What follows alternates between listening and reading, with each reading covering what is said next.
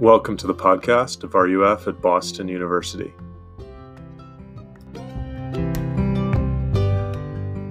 We are in a series called Questions God Asks Us, and the, the question we're looking at today is Are you able to drink the cup that I am going to drink? And this is from Jesus. And let's ask Jesus to come and meet with us just real quick. Um, Father, we just um, pray that you would send your spirit, that you would uh, illuminate your word that you would use me to speak the gospel clearly. Lord, I pray that you would just clear our heads of distractions and uh, set our minds and our hearts on you. We pray this in Jesus' name. Amen. This message is brought to you by the number three. Three, as in the Enneagram, if you're into the Enneagram, three is the achiever. And I have taken this and I've gotten mostly one. Uh, and if, if you have no idea what the Enneagram is, I'm sorry. Um, but the, the, the, the thing, the gist of it is, is like each number uh, relates to a certain personality type. And if you are a three, if you are an achiever, if ambition is uh, kind of what gets you up in the morning, if you have just these goals in your life, big goals, small goals, this is really going to get hit right to the core of who you are. So, uh, just a fair warning. Uh, it certainly hits for me, uh, this passage, um, as somebody who has ambitions, has had ambitions um, that have died, um, and still has ambitions. Uh, but ambitions aren't all wrong. Uh, when I was a kid, my dad was an architect, and that's all I wanted to do. Uh, I loved my dad. My dad was my hero. And so, of course, my ambition was to be an architect. And I ended up going to architecture school and uh, working in the field for a little while. And then God had different plans. And now my, my ambitions or dreams, in that sense, uh, are different. Um, but ambition is so complex because it can be mixed, right? It can be mixed in with pride, it can be mixed in with our own selfish desires. Uh, we are, are jealous uh, of other people's success. We want to be not just the best we can be, but we want to be better than others, the better doctor, better composer, better designer, et cetera, et cetera. Um, ambition is complicated. In this passage, we see ambitious people, uh, just like you and me, just like people you probably know. And uh, there were two brothers in the 12 men that God had uh, that Jesus had had gathered around him, and James and John were their names, and they had a mom, a mother whose name was Salome, and she came and said, "Hey, can you put my sons at your left and right hand?" Now, we're just kind of jumping in, and where does that come from? Like left and right hand, like what does that mean? Where is she getting that? It actually comes from just a, a little while earlier in Matthew 19 when Jesus says to them, Truly I say to you, in the new world, when the Son of Man will sit on his glorious throne, you who have followed me will also sit on 12 thrones, judging the 12 tribes of Israel. So, 12 disciples, 12 tribes of Israel. It made sense that these men were going to have this place of high honor in the new world, in God's kingdom. And so this mother is saying, I want my sons to be at the highest of the 12 seats. We want the highest honor. This um, was absolutely thrilling to them, this idea that they were going to judge. And certainly after this, um, th- this pronouncement of Jesus, uh, there was all kinds of controversy. There was all kinds of infighting and all kinds of uh, wait, you know, why do you, why would you get just because your mom asked? Why would you get to have that seat of honor? And Jesus sees right through that. He sees right through the motivations. He sees right to the heart, and he says, "Are you able to drink the cup that I am to drink?" Now, I'm going to be using the idea of a cup, the symbol of a cup, and in biblical times what it meant if you had a, a cup um, uh, a cup of blessing meant that your destiny was to be blessed. If you had a cup of destruction, it meant that your destiny was to be to be destroyed. If you were, um, if in, in so many ways, cup equals destiny. Cup equals your fate. In other words, um, so we're going to be looking at three different types of ways that um, this idea of cup shows up in this passage: the cup of wrath, the cup of redemption, and lastly, the cup of service. So let's look at the cup of wrath. Jesus says, Are you able to drink the cup that I am to drink? Now, what cup was Jesus going to drink? What was Jesus's destiny? What was his fate, if you will? When the Bible, when it speaks of the cup of wrath, it speaks of God's judgment on his people in Jeremiah 25, it says, Take from uh, me my cup, hand this cup of the wine of wrath, and make all the nations to whom I send you drink it. They shall drink and stagger and be crazed because of the sword that I am sending among them. So, this idea of cup is often associated with God's judgment, God's wrath. And often the prophets, in this case Jeremiah, was sending word that the cup of God's wrath is coming upon you. That's the cup that you are going to drink. Later on in the Garden of Gethsemane, we see Jesus talking about a cup. This is Matthew 26. This is the night before uh, his death. And it says this, and going on a little farther, this is Matthew 26, 39 through 42. Going a little farther, he fell on his face and prayed, saying, My Father, if it be possible, let this cup pass from me.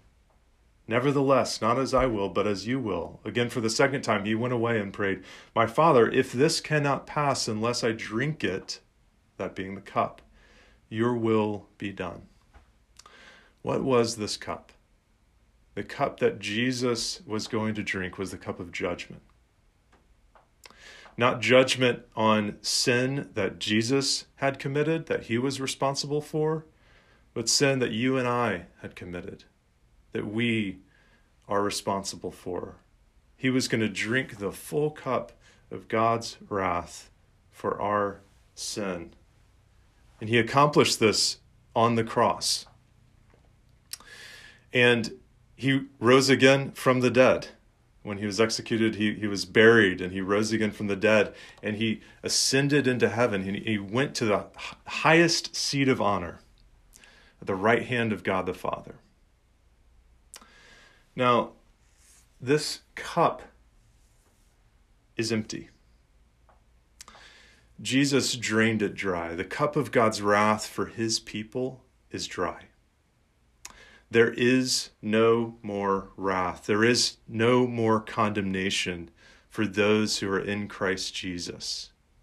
There's nothing else um, Instead, God welcomes us into his kingdom. He adopts us as his children as if we had never sinned or rebelled against him.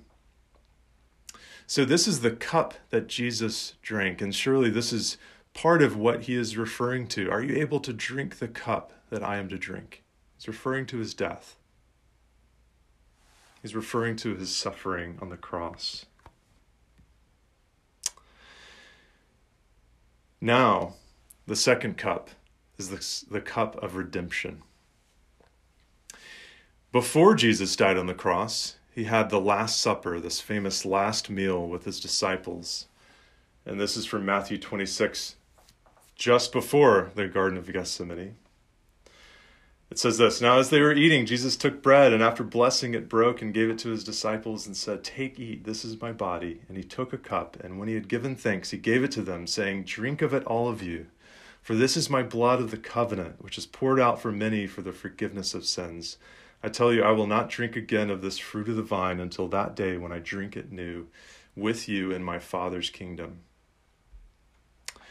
This was Jesus, like the blood of the Passover lamb had been shed to ransom the life of the firstborn son of Egypt, all the way back in Exodus. When the lamb was slain, the blood was put on the doorposts so that the angel of death would pass over each family. Jesus is speaking about his own blood being spilled as redemption from slavery to sin, just as the Israelites were enslaved in Egypt, in Egypt, Jesus was providing a way for us to be redeemed, for us to escape slavery to sin. And this is what we remember in the Lord's Supper.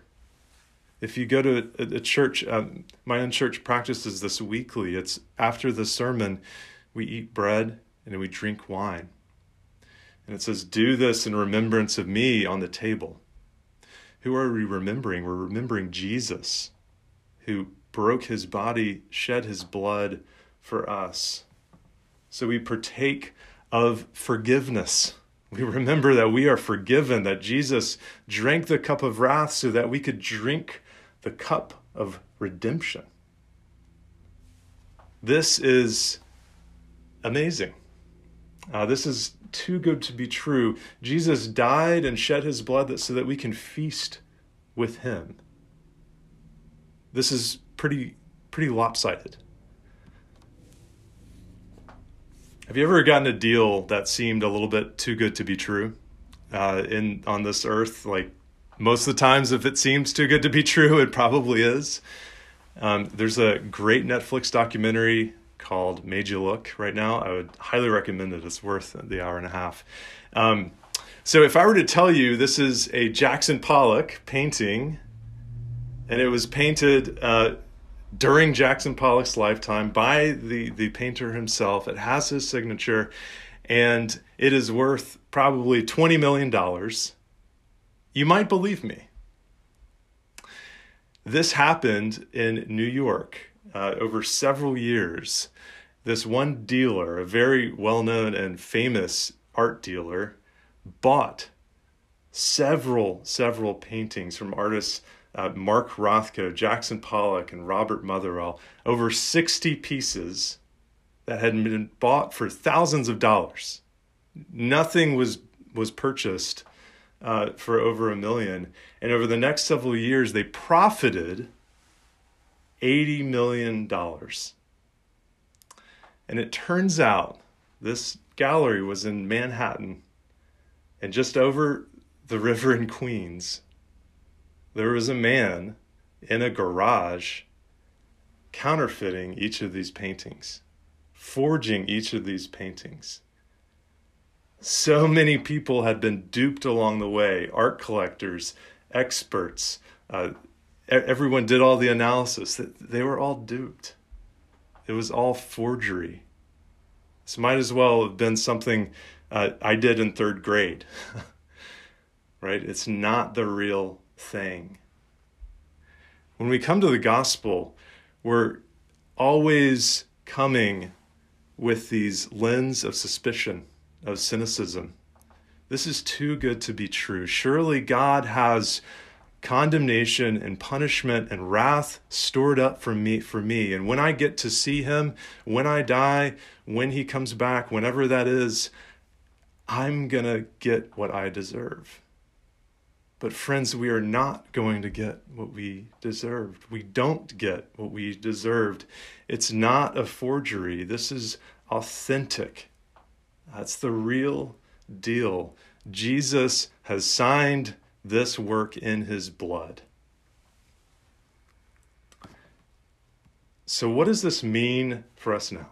If that's the gospel, if that's the drum, you know, I keep banging on every single week, it's so good and it needs to be banged on. But what does it mean for Tuesday? What does it mean for Wednesday, Thursday, Friday? What does it mean for the rest of our lives? How do we live? If we've been redeemed, how do we live? Well, our passage shows us the way, and I want to focus on kind of the latter part of it. He said to them, You will drink my cup, but to sit at my right hand and at my left is not mine to grant, but it is for those for whom it has been prepared by my Father. And when the ten heard it, they were indignant at the two brothers. But Jesus called them to him and said, You know that the rulers of the Gentiles lord it over them, and their great ones exercise authority over them. It shall not be so among you. But whoever would be great among you must be your servant, and whoever would be first among you must be your slave. even as the Son of Man came not to be served, but to serve, and to give his life as a ransom for many. Have you ever, uh, I want to focus on just this uh, kind of counterexample of bad authority. Uh, which the Gentiles lorded over them. You've probably been in a in a work situation where you've had somebody uh, lord their authority over you. It really doesn't feel good, even if you're the most compliant and submissive employee. Um, it it feels awful um, to have that authority lorded over you. Um, I don't know if you guys remember this show, Wife Swap. Anybody remember King Curtis? Um, King Curtis is this little kid. He's in the show Wife Swap. And because it's a wife swap, it's also a mom swap. So he gets this new mom, and all he wants to eat all the time is bacon.